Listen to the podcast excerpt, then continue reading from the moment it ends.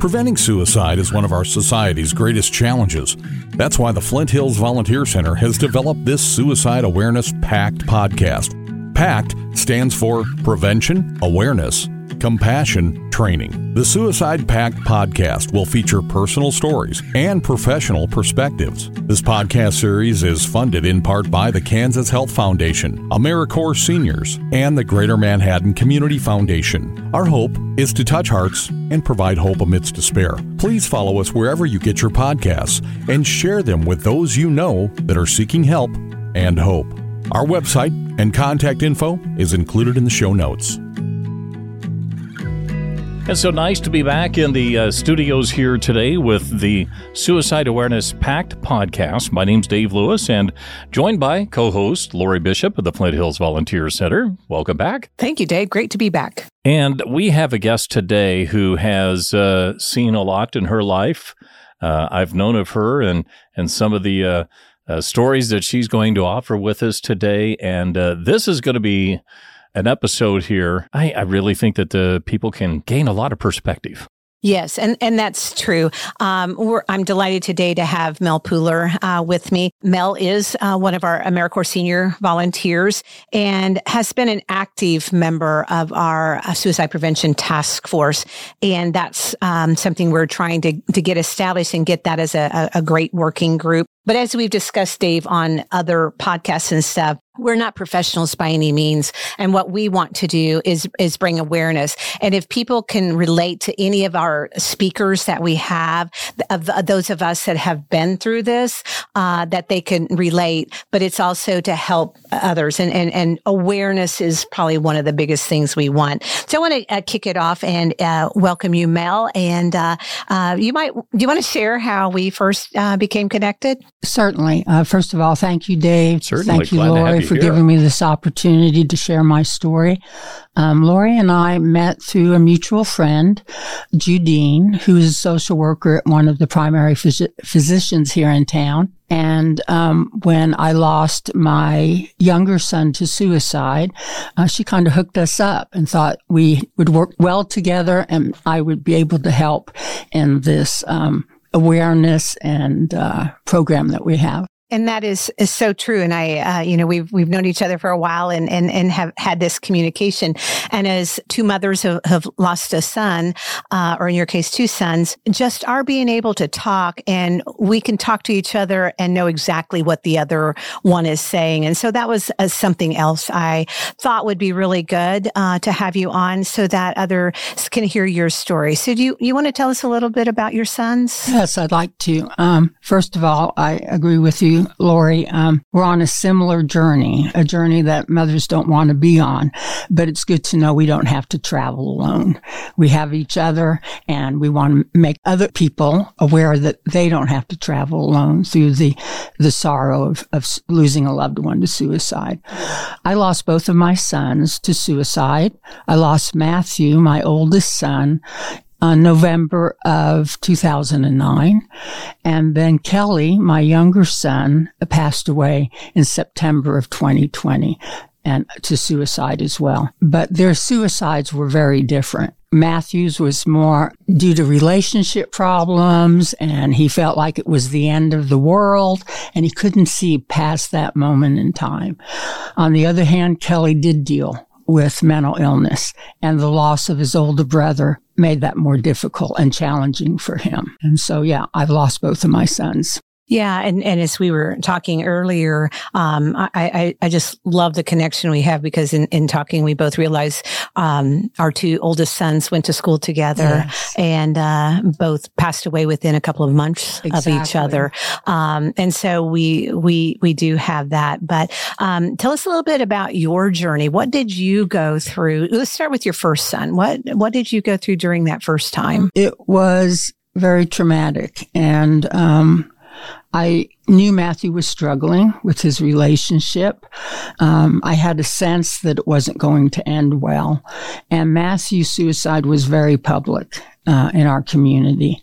And um, I, I won't go into all the particulars about it, but it was very traumatizing. I don't think I was there. My daughter was there. Their father was there. I don't think we were the only ones traumatized um, when it happened. I think everyone there was traumatized, and I think um, what I've discovered it's a generational trauma. My granddaughter, who knew Matthew before he passed, has the pain of that loss. And my two other grandchildren, who never knew Matthew, have the loss of not knowing him.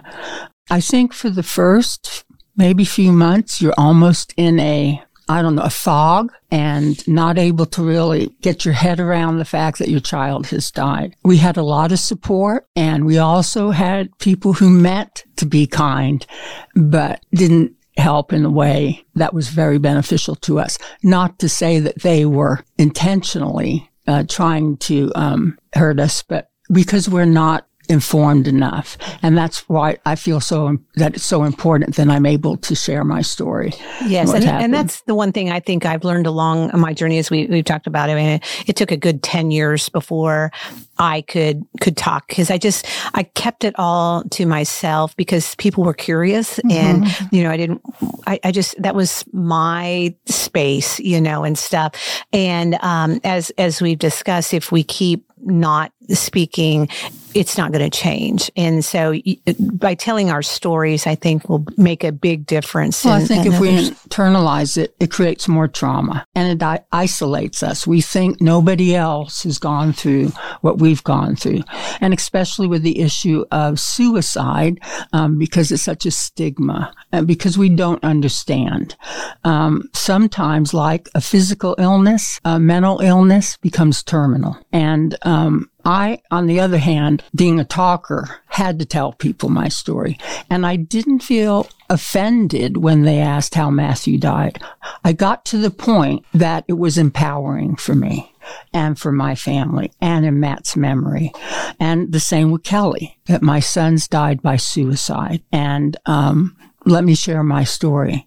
And the thing that healed me so much, what helped me is that I had so many people say, I know someone or I loved someone that died by suicide. And what happens is you begin to shed that isolation and there's strength in numbers and we can work together to help solve the problems that many of us are going through. I think all of us either know someone or love someone who struggles mentally or has those times in their lives when they don't feel they're going to be able to get through something. And just knowing that helps us. What would you suggest that people watch for? Um, I think with Matthew, it was his um, just his breaking up of his relationship, the the uh, trauma within that.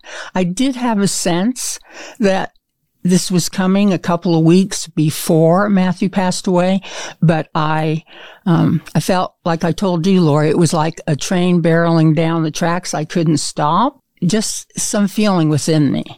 And then with Kelly, it was a long term process because he never really um, recovered or found healing in the death of his brother.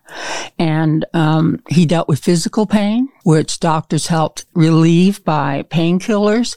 It spun into a rabbit hole that he was never able to dig himself out of.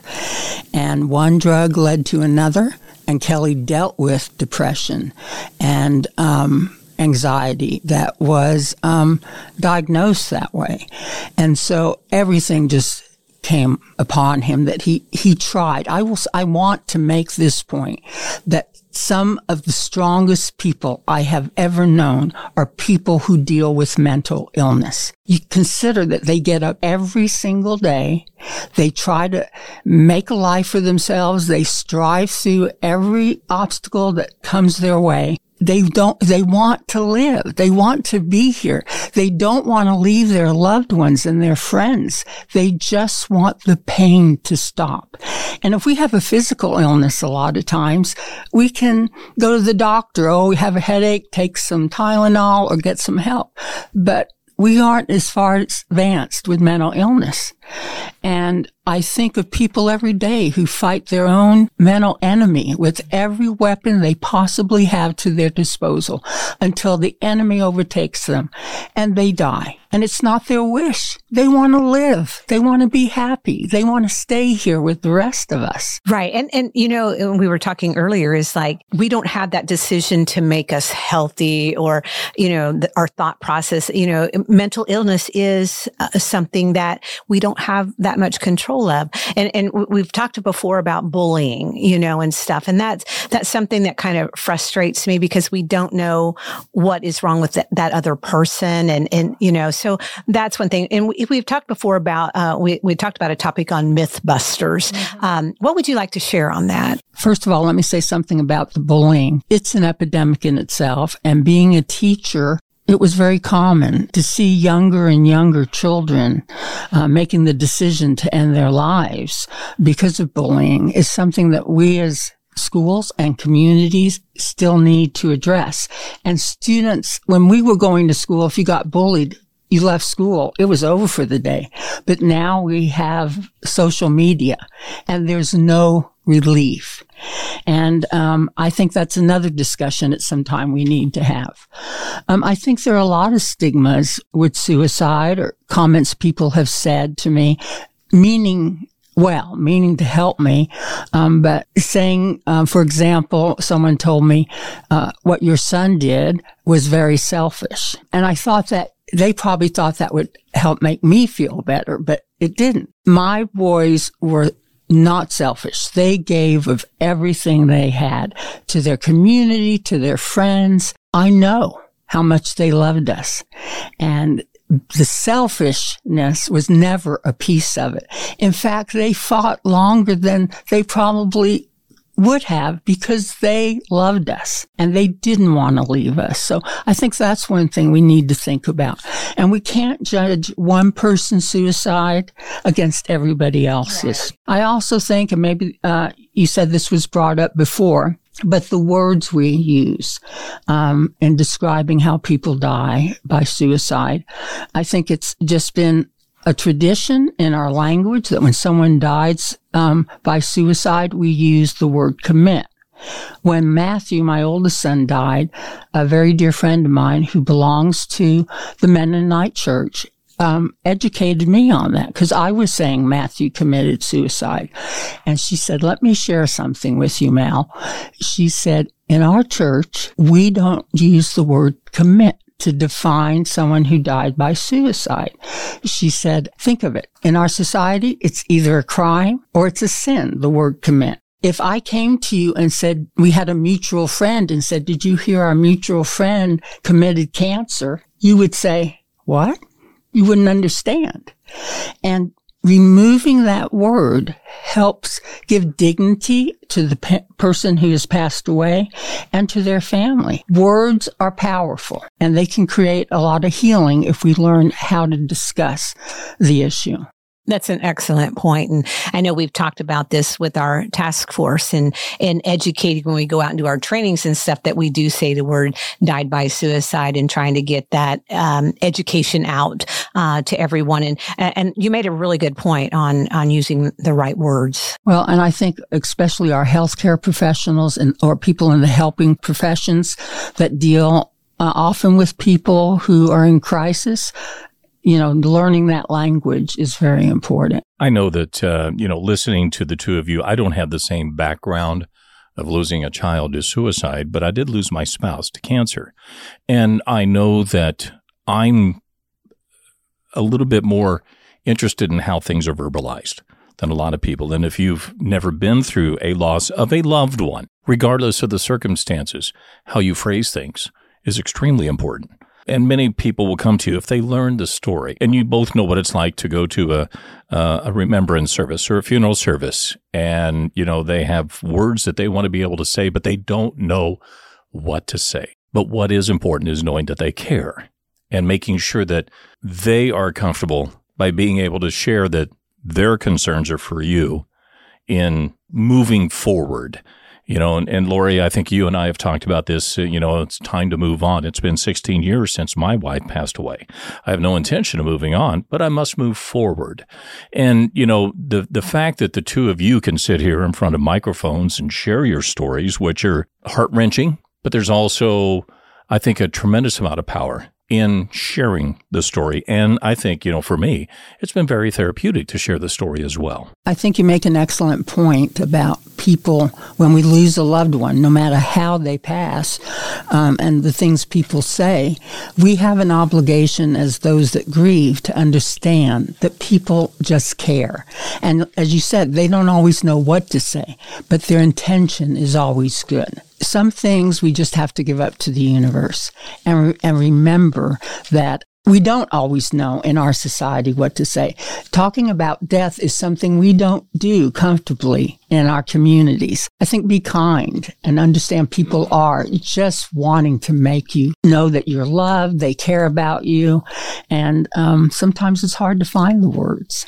You know, and Mel, that's one thing we've been talking about on these podcasts for some of us that have been speaking is how we all grieve differently. So losing your loved one, uh, in my case, I probably grieve differently than maybe what you did. But as we say with the yellow ribbon program, it's okay. You know, it's okay to ask for help. It's okay to, to, to have that, that moment. I think that is something that we, we, we kind of tend to not think about too is how when you approach somebody, they might be grieving in a way that you're not aware of. And that's, I think, really important too, because we have to respect the fact that people grieve differently, understand that every loss is different as well.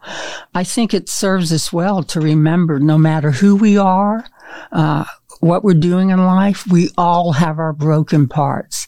Someone may be smiling. They look happy in the face, but we all have our broken parts and it would serve us well to just be kind to each other. You don't know if something you say may make a difference for that person's day. This is the Suicide Awareness Pact podcast. It's funded in part by the Kansas Health Foundation, AmeriCorps Seniors, and the Greater Manhattan Community Foundation. And in our podcast series, we feature personal stories and we have some professional perspectives and other issues, but today is very personal perspectives. Uh, the three of us have all have uh, uh, significant losses in our lives. And uh, uh, Lori Bishop, co-host here, you've lost your son. Mel Pooler, our guest today, you've uh, had two sons that have died by suicide, and it's a it's a profound world that we find ourselves in. And our hope, Mel, is that, and, and I think you see this. If you have an opportunity to share your story with someone, you do that. That is not about us necessarily sharing the story, but it's the hope that this next person who is dealing with a similar circumstance can find their way moving forward. That's to an excellent point. I still have two sons. I'm still their mother. And how I live my life today is how I parent them. And sharing my story and their story um, helps lift other people up. And I don't think my sons would expect anything less of me. Um, I want their legacy to be one that is um, encouraging to others and helps other people know that there are people that care. I, of course, would have wished this never had happened. But in my own faith, I am so grateful for the lessons that have been presented to me. And my intention is to make the most of them. I think of what Anne Frank said often, and she said, we all live with the objective of being happy. Our lives are all different, but yet the same. And that's true. Mm-hmm, that you know, let's true. just try to be kind to each other. Let's have conversations about things that we find difficult uh, to talk about. I think it will benefit all of us. And let's remember a community. We live in a community. We may, we share the same zip code and we share a lot of same life experiences, but a community is to commune with one another, to connect when I look in somebody else's eyes, I see a reflection of myself. What happens to you, good or bad, happens to me. And when we look out for each other, we're all healthier and we're happier people. And that's the way I think it should be. Mel, after my wife passed away, and actually before, I was dealing with a lot of depression issues. And I continue to have depressive moments in my life. But, you know, finding, I, I happen to say the wrong things to the right person at the right time who found a way to get me some help. There's that stigmatism about mental health still that, you know, it's it's a some perceive it to be a sign of weakness. And I know that I believe you mentioned it earlier that some of the dealings with mental illness are some of the strongest people that you know. And to recognize the fact that I had some issues that, yes, led to suicidal thoughts a number of times in the last 15 some years, 16 years, you know, those moments in, in my life have transformed what, you know, was a life of happiness. And now I feel like more it's a, a life of purpose. And I think that that's, that's, that's a growth matter for people that are you know, by being able to tell our stories here. I appreciate you sharing that, Dave. You have dealt with depression, and why wouldn't you? You lost the love of your life. You had a child to raise. You had so many responsibilities. And to pretend that you wouldn't be depressed is not fair to you or your children or the rest of us that need to learn those lessons from you. And you have a voice. You have a voice that many people will hear. I've dealt with depression. I, even without the loss of my sons, there have been times in my life when it just sucked. And there were times when I felt I couldn't tell anyone because they would say, what's wrong with you? Get over it. And you know, telling someone to get over depression or mental illness is like telling someone to get over a heart attack. Nobody wishes, nobody wants to be depressed. And the best thing we can do for each other is show re- support, be respectful and thank people who come forward and share their stories. Because what are we doing? We're educating each other. And hopefully when we know better, we do better. We are family. We're all connected to one another. There's no shame in being depressed. There's no shame in dealing with mental illness. And there's no shame in losing a loved one who dies by suicide. This also goes back to words matter. You know, we've talked about moving, people will tell you time to move on. I shared a photograph of my wife up on social media here just a few months ago. And a really good friend of mine said, Dave, you've got to move on. I said, no, that's not the proper word. You move forward because moving on says that that woman was not significant in my life. Another thing is, you know, uh, to get over it. Getting through it is another matter entirely. My uh, grandmother lost a child uh, at age 18 months. And I was just out the old family church where he's buried. He would have been my uh, father's older brother. Died at a year and a half in a, in a car accident back in the uh, mid 20s.